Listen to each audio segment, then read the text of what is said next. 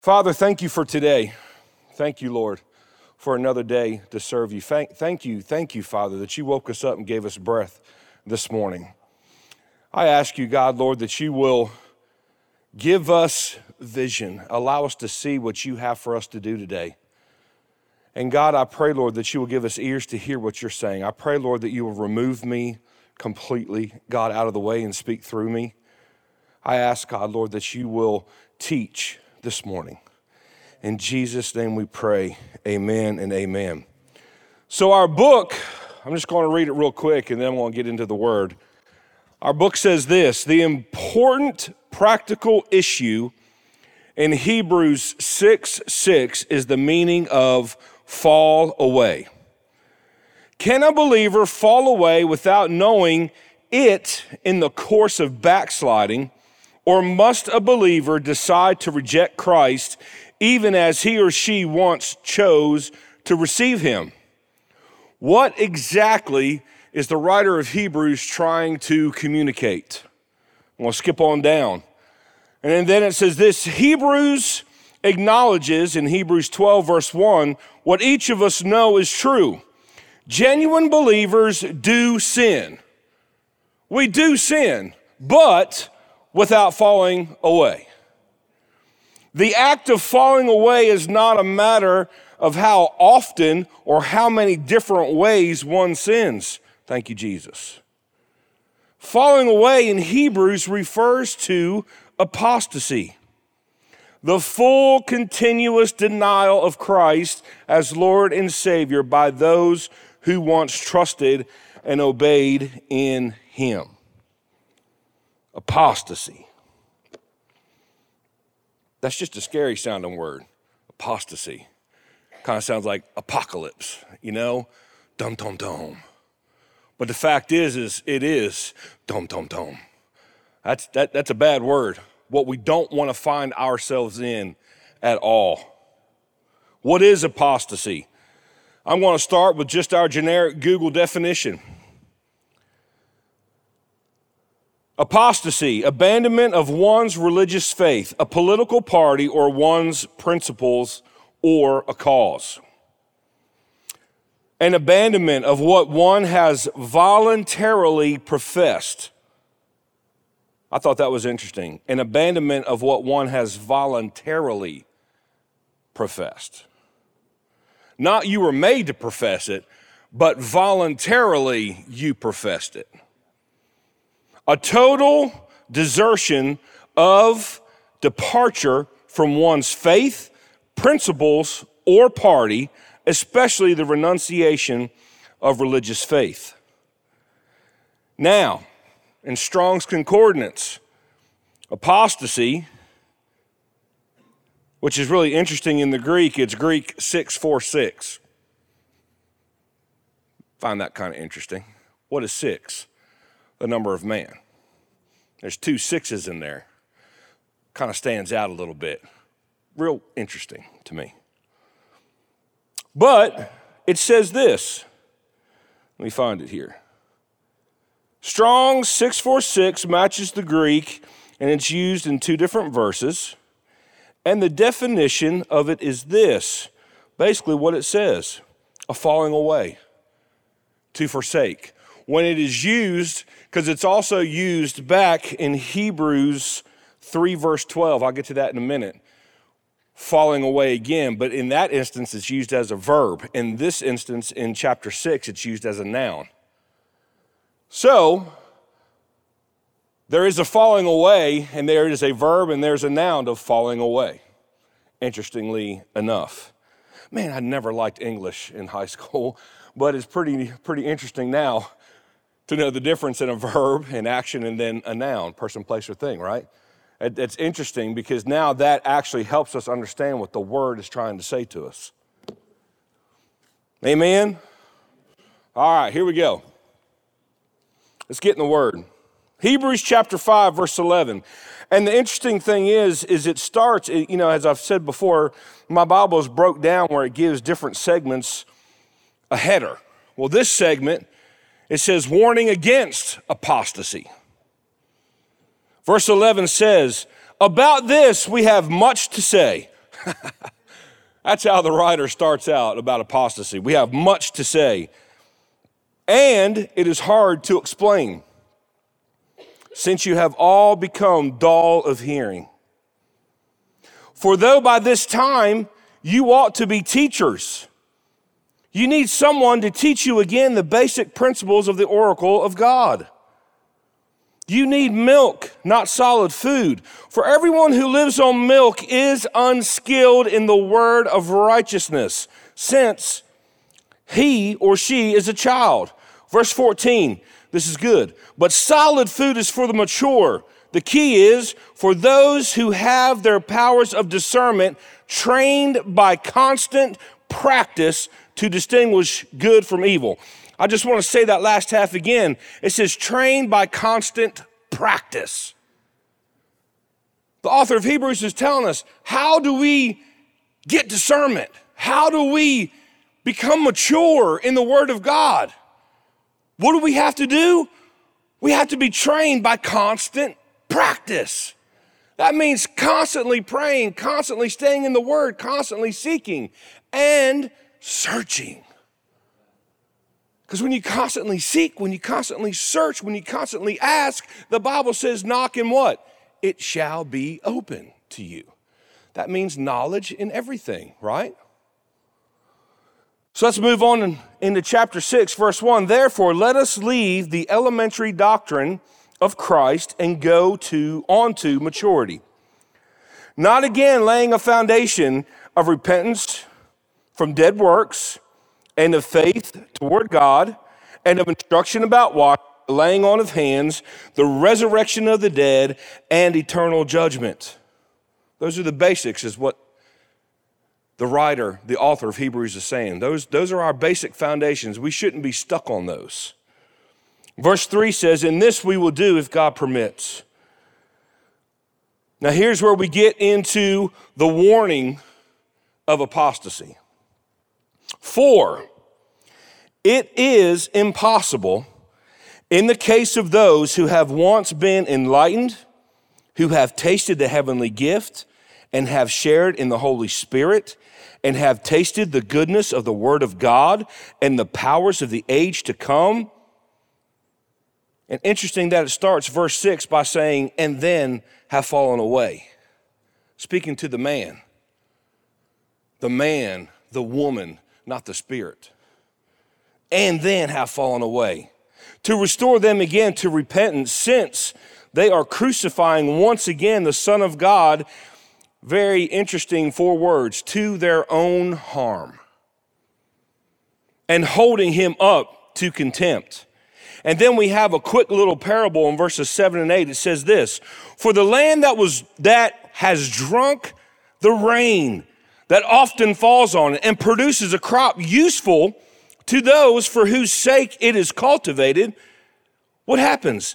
It receives a blessing from God. But then in verse eight, but if it bears thorns and thistles, it is worthless and near to being cursed, and its end is to be burned.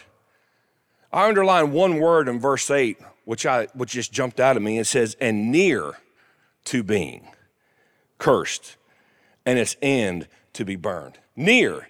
It didn't say it was there yet, but it said it was near because it wasn't bearing fruit, which tells me there was still a chance, right? There? Now we get to go on to the good part. All right, now we have the warning. Now let's go into the good part, verse nine. Though we speak in this way, yet in your case, beloved, we feel sure of better things, things that belong to salvation. For God is not unjust so as to overlook your work and the love that you have shown for his name in serving the saints as you still do. And we desire each one of you to show the same earnestness, to have the full assurance of hope to the end, so that you may not be sluggish, but intimid- imitators of those who through faith and patience inherit the promises. The key verse there is verse eleven, and we desire that each one of you to show the same earnestness. I love this part, to have full assurance of hope, full assurance of hope until the end. So what's that telling me? We can have full hope of assuredness to the end, which means we don't have to worry about our salvation if we are mature in the Word and are doing what it says to do by practice, by seeking, as it said earlier. So let's get into individual apostasy. What is individual apostasy? Let, let, let's dive into it so we can see what it is. So what? We can avoid it, right? Let's avoid apostasy.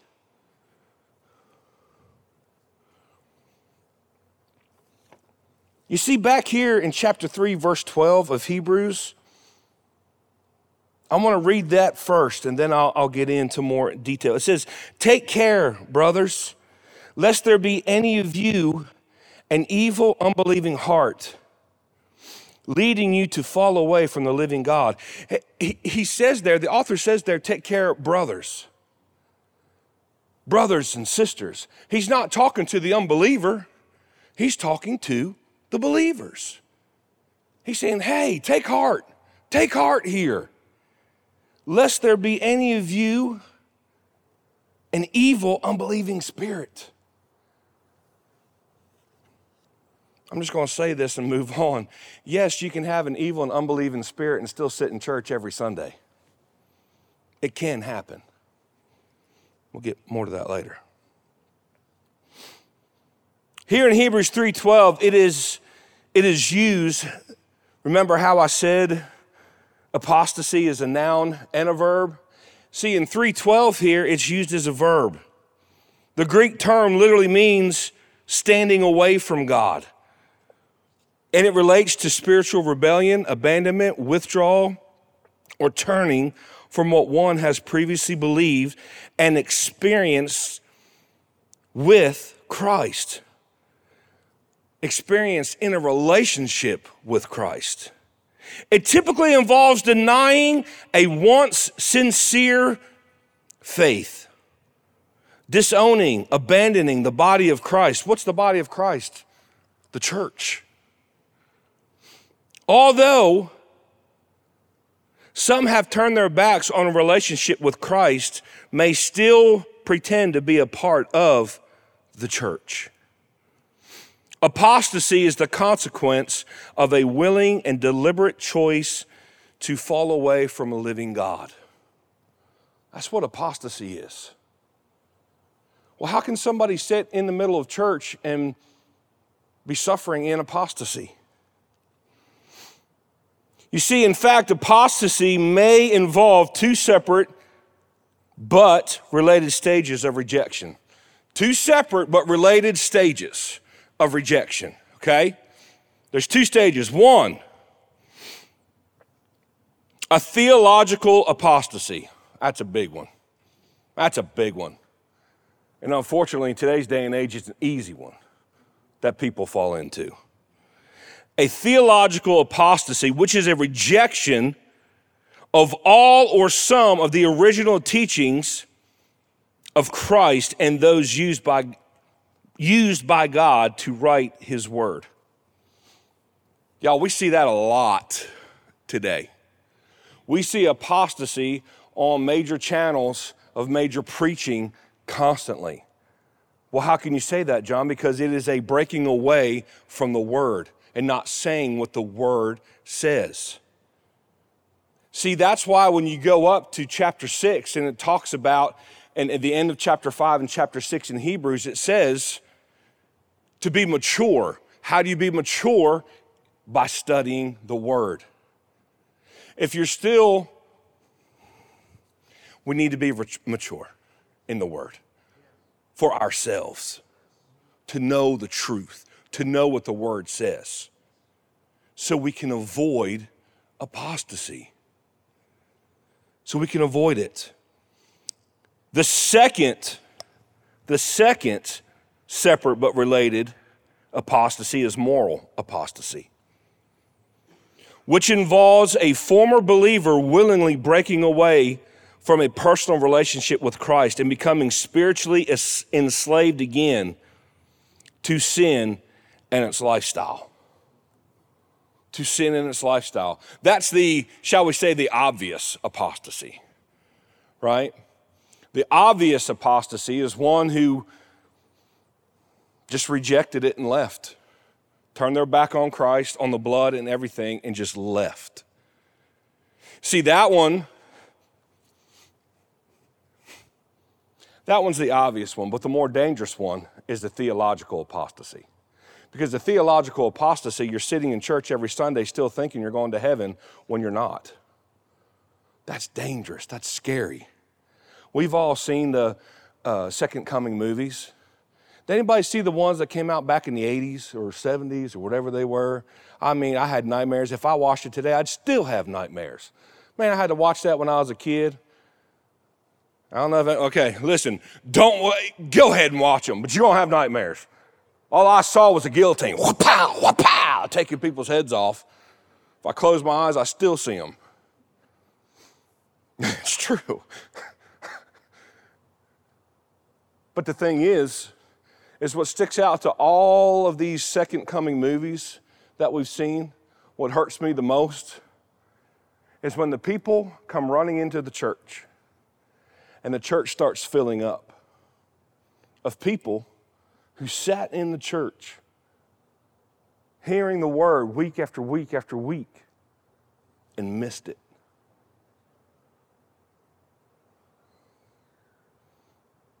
Is that scary? Yes, it is. And it should be, as a warning to dig into the word, to know what the word says. Last Sunday, I preached out of Matthew chapter twenty-five up in Kentucky. And it's a parable. It's a parable we've all heard. It's about the ten virgins. You know, five were ready, five weren't. And the interesting thing is, is if you go back to chapter twenty-two of Matthew, it tells another parable of a king who sent messengers out to come to the wedding feast that he was having. His messengers went out, they were rejected. He sent the messengers back out a second time, and they were rejected again. But what happened the second time was very interesting. It said that the farmers went back to farming and rejected it, and the businessmen went back to doing their business, and the rebel rousers, the real bad people, they killed the messengers. That sounds a lot like today, doesn't it? There's a messenger coming, screaming, the king is coming, the bridegroom is coming.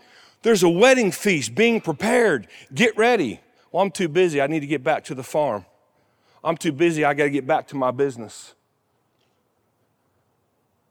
And so what happened? They killed the king's messengers. So the king said, okay. He sent his army out and killed those who killed his people. And then he said, sent out messengers again and said, go to the highways and the byways and invite everybody. Everybody. And so everybody that got the invitation decided to go, went. And if that's where the story ended, it'd be awesome, right? Because that's us. We're, we're a part of the everybody that get invited to the awesome wedding feast. We're, we're a part of it. But see, all those who showed up, there was one who showed up with the wrong clothes on. And the king said, why is this man not dressed in wedding attire? You know what happened? He had him bound by hand, foot, and cast out into utter darkness. That's what happened. He was in the feast. He made it in the feast. He was in. But he wasn't wearing the, white, the right wedding garment and was cast out. Another thing, so, so then after that, the next few chapters till we get to chapter twenty-five, Jesus talks about the second coming, the tribulation. All these things are going down in Matthew. So he's already prophesied about everything that's going to happen, and then he throws in the ten virgin story, or the, the, the, the, the ten bridesmaid story. Interesting, huh? What gets me is there are ten bridesmaids. They were all invited. They were all apart. They were all in the club of going to the reception, shall we say. That's the way my mind thinks. They were in. But the problem was, five of them stayed ready. How did they stay ready? They put the work in to keep their oil filled. Come on, somebody. What is oil? The Holy Spirit. They kept the work in to make sure they had enough oil to keep themselves full. They put the work in. But five didn't. So when they came through the streets with the torches, the shofars going off, the bridegroom's coming, everyone's excited, the party's happening. Yes! Five are ready. And then five ask, give us your oil. It wasn't theirs to give to them. So they ran out to try at the last minute to gather what oil they had, to buy new oil. But what happened? The bridegroom, the father, the groomsmen came. They picked up the bride. That's the fun part about the story. This is, don't have time to go into it. But they picked up the bride and carried her like through the air, floated through the air to the wedding feast. And once they got there, the door was shut. And those five bridesmaids who didn't do their part to keep their wicks trimmed, to make sure they had enough oil, were left out. They were in, but they didn't do their part to keep their oil filled.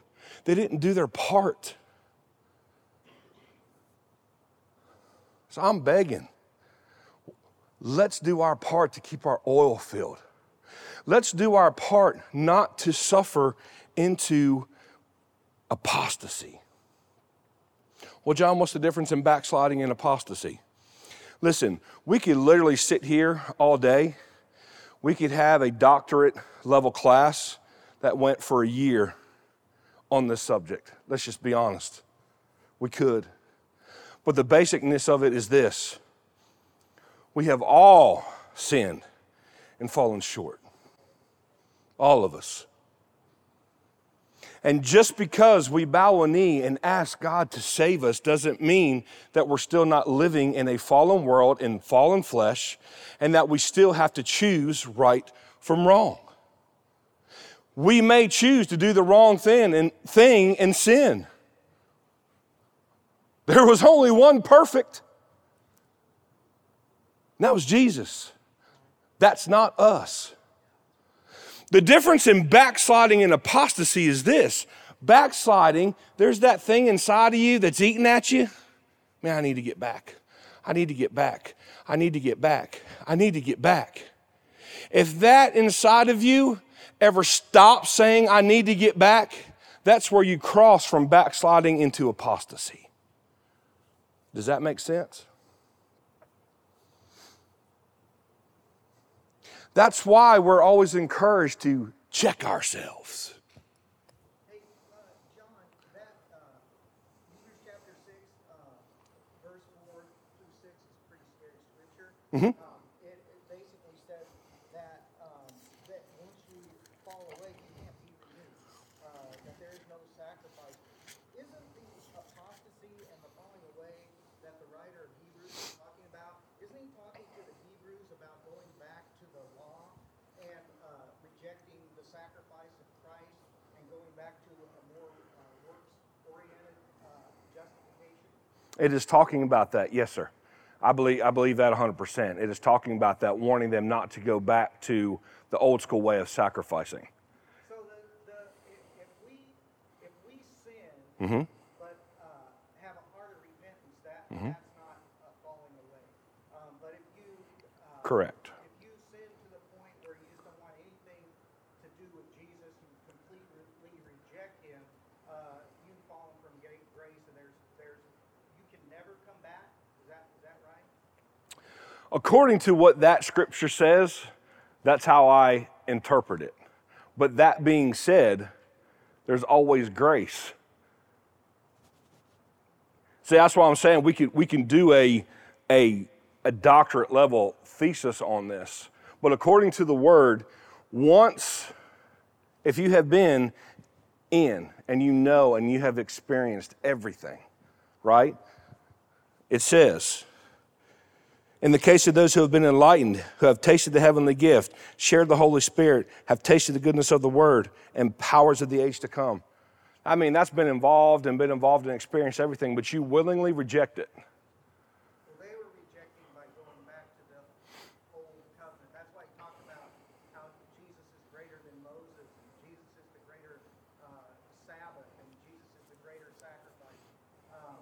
So do you not think that that applies for today, though, is my question. Well, that's my question, too. That's a very, that scripture is used a lot and puts a lot of fear in Christians. Mm-hmm. We really don't need to fear uh, because the work of the cross is greater than uh, our, we're, we're unable to earn. While I agree with what you're saying there, I don't agree with what you're saying there. Because the fact is, is that we should be fearful of a great falling away. We should be. Not in the fear of constantly worrying about a respectful fear. Jack Hayward said the definition of we have to define what falling away is, and that's... that's Fa- falling away, according to this, is apostasy. Right. And apostasy is what the Greek word says. And that's rejecting Christ. Right. one hundred percent rejection of who he is and who he said he was. Correct. So if you were today walk out of here and say, I'm done with church and I'm completely rejecting everything of Christ. See what I'm saying? If you were to walk out of here and just completely say, I'm done. You have no spiritual come back to God inside of you, right? Right. Then where do you where where do you feel what, what would happen then? You've experienced it.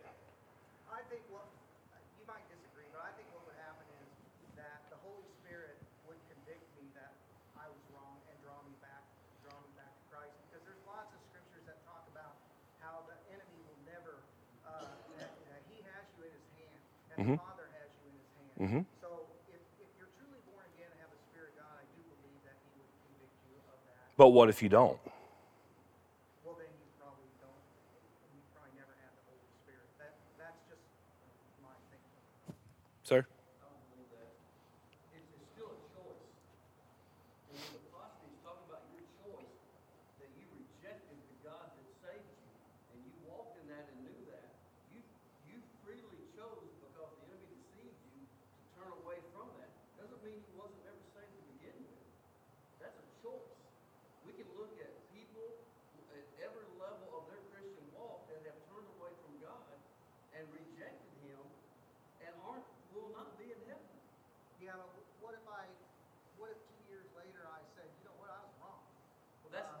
That, yeah, that, that's completely different. Then you've come back. Well, it says there's no, you cannot come back. It says there is no more, longer a sacrifice because you rejected, you rejected it. If you truly rejected God and walked away, I don't truly believe ever you'd ever come back. Right? Kind of like a, a uh, King Saul kind of a thing where he turned his heart over to a reprobate heart and gave him a, a heart of stone to where there would never be that coming back in. Um, it says, where am I at? I, I don't want to get into the theology. I'm just saying it's a very scary scripture. It is a very scary scripture. And, and uh, you're right. Uh, I think anybody who's born again and has the Spirit of God in them, uh, is, if they truly have the Holy Spirit in them, I don't see how they can even reject it. But they can. They can. Because, see, it, it, yeah. I'm not going to name names, but I personally give you names of people that I have in ministry. And the thing is, it, it is, correct me if I'm wrong, but if, if, if, from the point of salvation, at that point where you, where you accepted, right, we still have free will to choose how we're going to live our life, correct? Correct. We still have free will to choose whether we're going to stay in this lane and follow Christ come what may, or if we decide to turn and reject Christ, So we, we still have free will. We still have free will. There's still temptation to go opposite. There's still temptation to where we have to make sure, and like you said, it's a scary verse, right? I mean, that that's pretty trippy scary. I agree, one hundred percent. But like to me, that means, okay, I better do my due diligence to make sure I don't go there and allow myself to completely reject. Look, I'm gonna be one hundred percent honest with you, one hundred percent. Everybody here has heard my testimony, correct? Has everybody in here heard my testimony? So I'm, I'm, I can skip that part. Everybody heard my testimony in the point where I challenged God, right? And what did I say? If you don't do what I'm asking here, when I do what you said to do by fasting and praying, I will curse you to the day I die and tell everyone around that you were a lie. If I would have gotten to that point, I was done. I don't believe I would have ever come back from that. But you can't tell me that when I was sixteen years old at a church camp that I didn't get saved, because you know why? I knew that night the peace of God that passed all understanding that I had never felt before. So that's why I'm saying it is a scary verse, but that's why we have to be very careful not to go down the path of actively refusing God.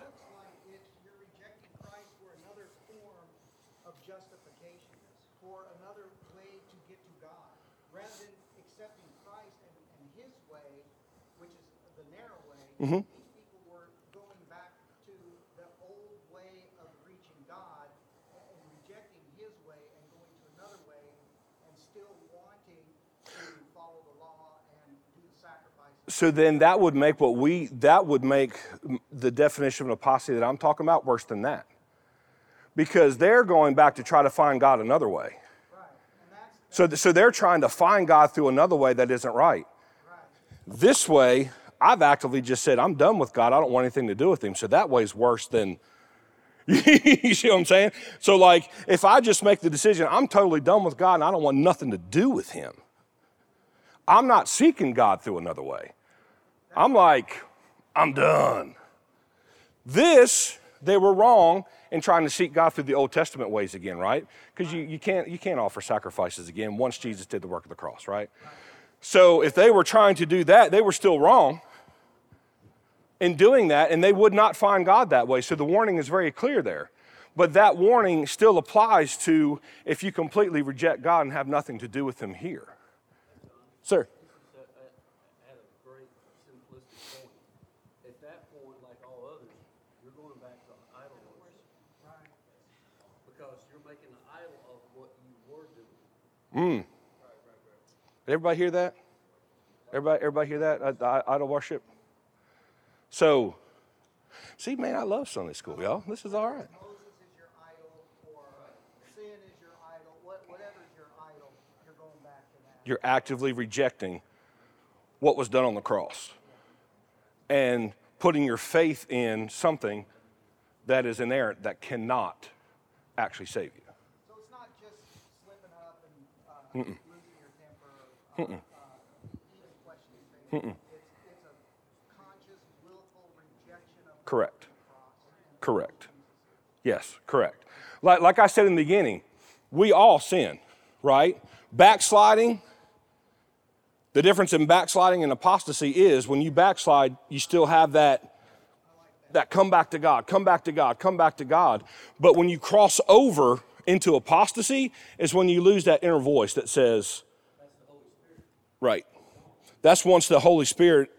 And it says in my study notes,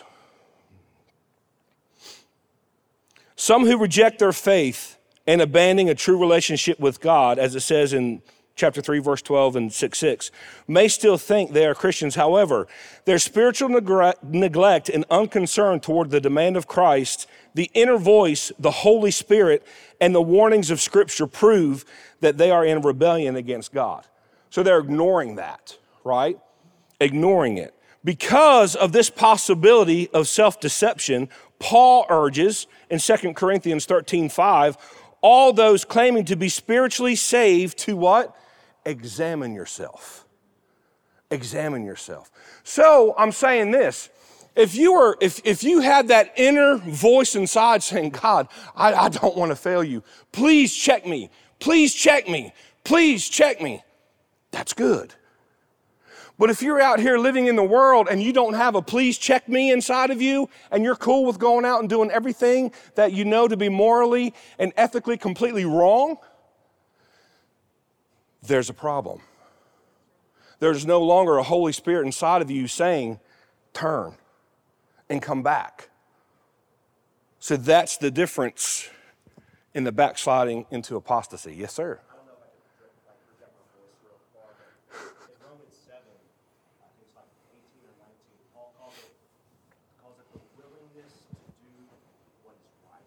Mm-hmm. Like that's that thing that you're talking about, because that's the passage where he says, all the things that I don't want to do, that's what I do. All right. The things that I hate, I do them. The things I want to do, I don't do them. Correct. And then he says, but the willingness to do them is within me. But so therefore, if I do the things that I should not do, it is not I who sin, but sin within me. Mm-hmm. It's a, I, so I, I just wanted to like give a verse context for what you're talking about. Yes, sir. He literally calls it that in Romans seventeen or seven, uh, verse nineteen or twenty. Man, this is awesome Sunday school. Thanks, John. Oh, of course, sir. Just that, that verse is like the scariest verse in life. Which, which is why it, it's it's hard to stand up here and want to teach that verse. You have to teach that verse. Yes. And it's out of reverence from God where the fear comes in. Right. Correct. And the problem is that's where it's wrong. We all should have a healthy respect and fear of God. Yes, exactly. Not used as a tool to put me under duress. Right. And that's the line that we have to look at. And what happens is then people think, well, because I was put under duress, then there's no, you you willfully and chose to walk away from that. Let's not put people under duress from that. Mm-mm. We have to have that reverence and fear of God. Because if we do go there, there is no coming back. And that's the thing we have to understand. That's why, that's what keeps, like Christian said, that keep that willful sin, that's what keeps that thing burning in there. Mm-hmm. But when it's not there. Yeah. Yes, ma'am. So, I'm sitting listening to this and going, that scripture is scary. Mm-hmm. Because I spent thirteen years mm-hmm. questioning if God was even real. Mm-hmm. So, I was raised, filled with the Holy Ghost, saved the whole bit. Mm-hmm. For thirteen years, I wasn't sure. Mm-hmm. Right. Now, I had enough fear in me to know not to say, I never said, I don't think the Holy Ghost is real because I knew that blasphemy scripture.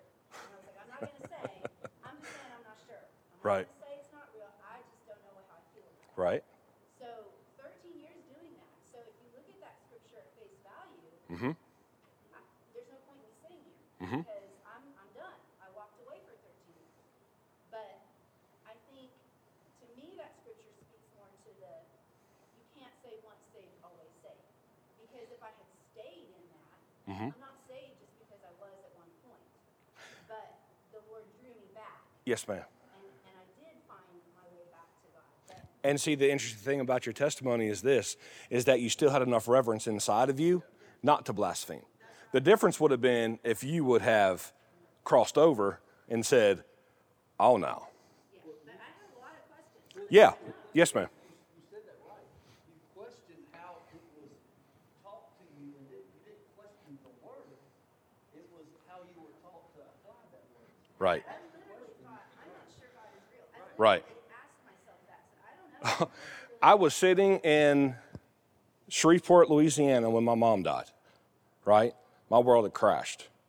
And literally, I was like, everything I've been taught as a kid, I don't know if it's real or not. I, I questioned it because why? I had a head knowledge, but I had no heart knowledge, as, as we've talked about before. I'm like, because, okay, then then, then I started really dig, digging in and questioning.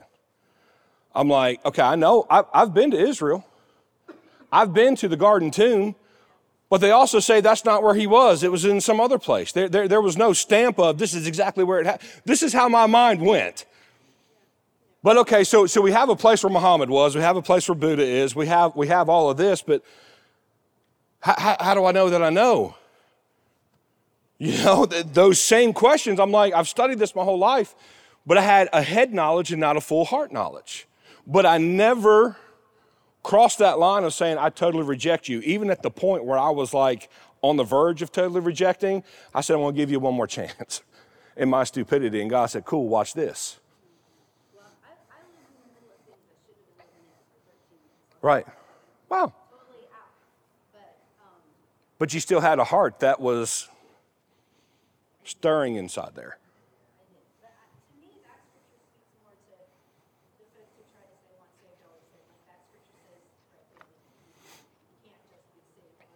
Mm-hmm. So I did have to make a choice to come back. Yes. Yes. one hundred percent. And, you know, that that's how I was raised. Once saved, always saved. But the more I study through Scripture and see time after time after time after time, uh-uh. Because we still have a we still have we still have a choice to make. That's why that's why that teaching and preaching that Pastor Amanda preached on is so important. Is we haven't been saved when we bow a knee.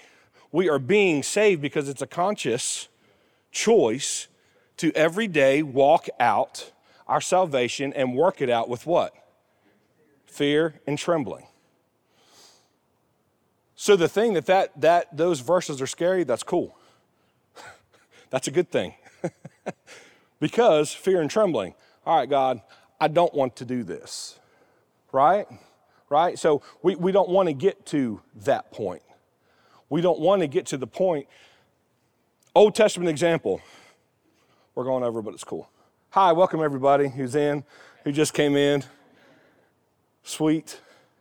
Old Testament example is David. Let's talk about David for just a second, right? David, we'll just use the big sin. We'll just, we'll just call the big sin out that he did. He had an affair. Not only did he have an affair, he got the lady pregnant. But then not only did he have an affair and the lady was pregnant, then he murdered her husband. I mean, he just, he just whammied all of it, right? I mean, he, he went for it. But then the prophet came. Then the prophet came. And the prophet laid out a story. And it made David angry, right? Oh, I'll do this. And I'll do, and I'm not going to quote it because I can't remember exactly what he said, so I don't want to be called a heretic. But basically, he said, I would take his life and I would blah, blah, blah, blah, right? And then what happened? The prophet looked at David in the eyes. King David, the prophet. King David had full authority to kill the man if he wanted to. We see in the Old Testament where it happened a bunch, right? The prophet looked him dead in the eyes and said, you are that man. So at that point, there was a fork in the road. David had a choice to go one way and double down and kill the prophet, or choose repentance. And we know what he did. Now, oh man, we're late. Now, does that mean that David was absolved from the punishment of what had happened to him? No. Unfortunately not. He had, he lost four sons.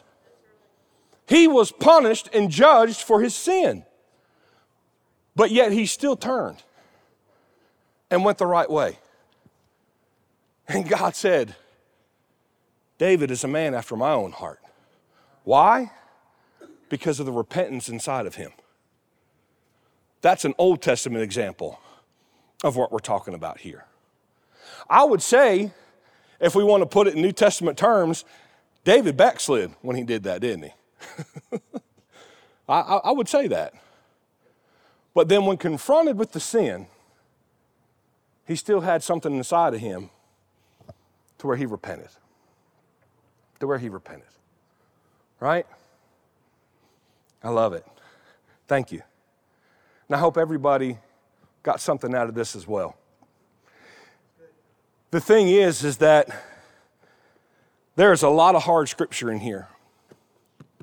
There's a lot of hard scripture in here, and the problem is most people in our churches today do not want to teach the hard scripture. You know why? Because they don't want to sit here and have a friendly discussion about different points of view. They're scared of it. Because, man, my brother here might get mad at me. He's going to leave and he's going to take his tithe and everything with him. Or Elder Jeff, man, he done, he gone, peace out. You, you know what I'm saying? But instead of trying to come together as the body and iron sharpening iron and getting better at this thing together and figuring it out, we just don't want to talk about it. Elder Jeff sent me something this week. I, y'all, I'm sorry, but I, I know we're late. But Elder Jeff sent me something this week that is funny, but disturbing.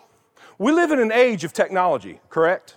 We live in an age now of A I, this artificial intelligence. Who knew? I can't believe that these movie people got an inside track on all this stuff, right? This A I thing, correct me if I'm wrong, I may get the story fully wrong, but I believe somebody had said, talked about Jesus flipping the tables when he went in to the temple to flip the tables and, and, and asked A I to give me an interpretation of flipping the tables. You know what A I showed as an interpretation of flipping the tables? Jesus doing a backflip over a table in a temple. To those of us, that's funny. But can you believe somebody doing a Google search and not knowing the word fully, and that's the representation they get? Jesus just did a backflip over the table? That's scary to think of. So again, that's why having discussions like this on very important topics is important, because if we don't discuss it, if we don't get into the middle of it, we will be led astray easily. That's why we have to discuss the hard stuff. Amen? Welcome everybody coming in. We'll start church in about eight minutes. Father, thank you for today. We praise you, and we pray, Lord, that this service will continue, Father, to change lives. Lord, I pray for those who are coming in now. I pray, God, that you'll bless them. I ask, Father God, that there will be healings, miracles, signs, and wonders in this service. I pray, Lord, that the hurting will be set free today. In the mighty name of Jesus, amen and amen.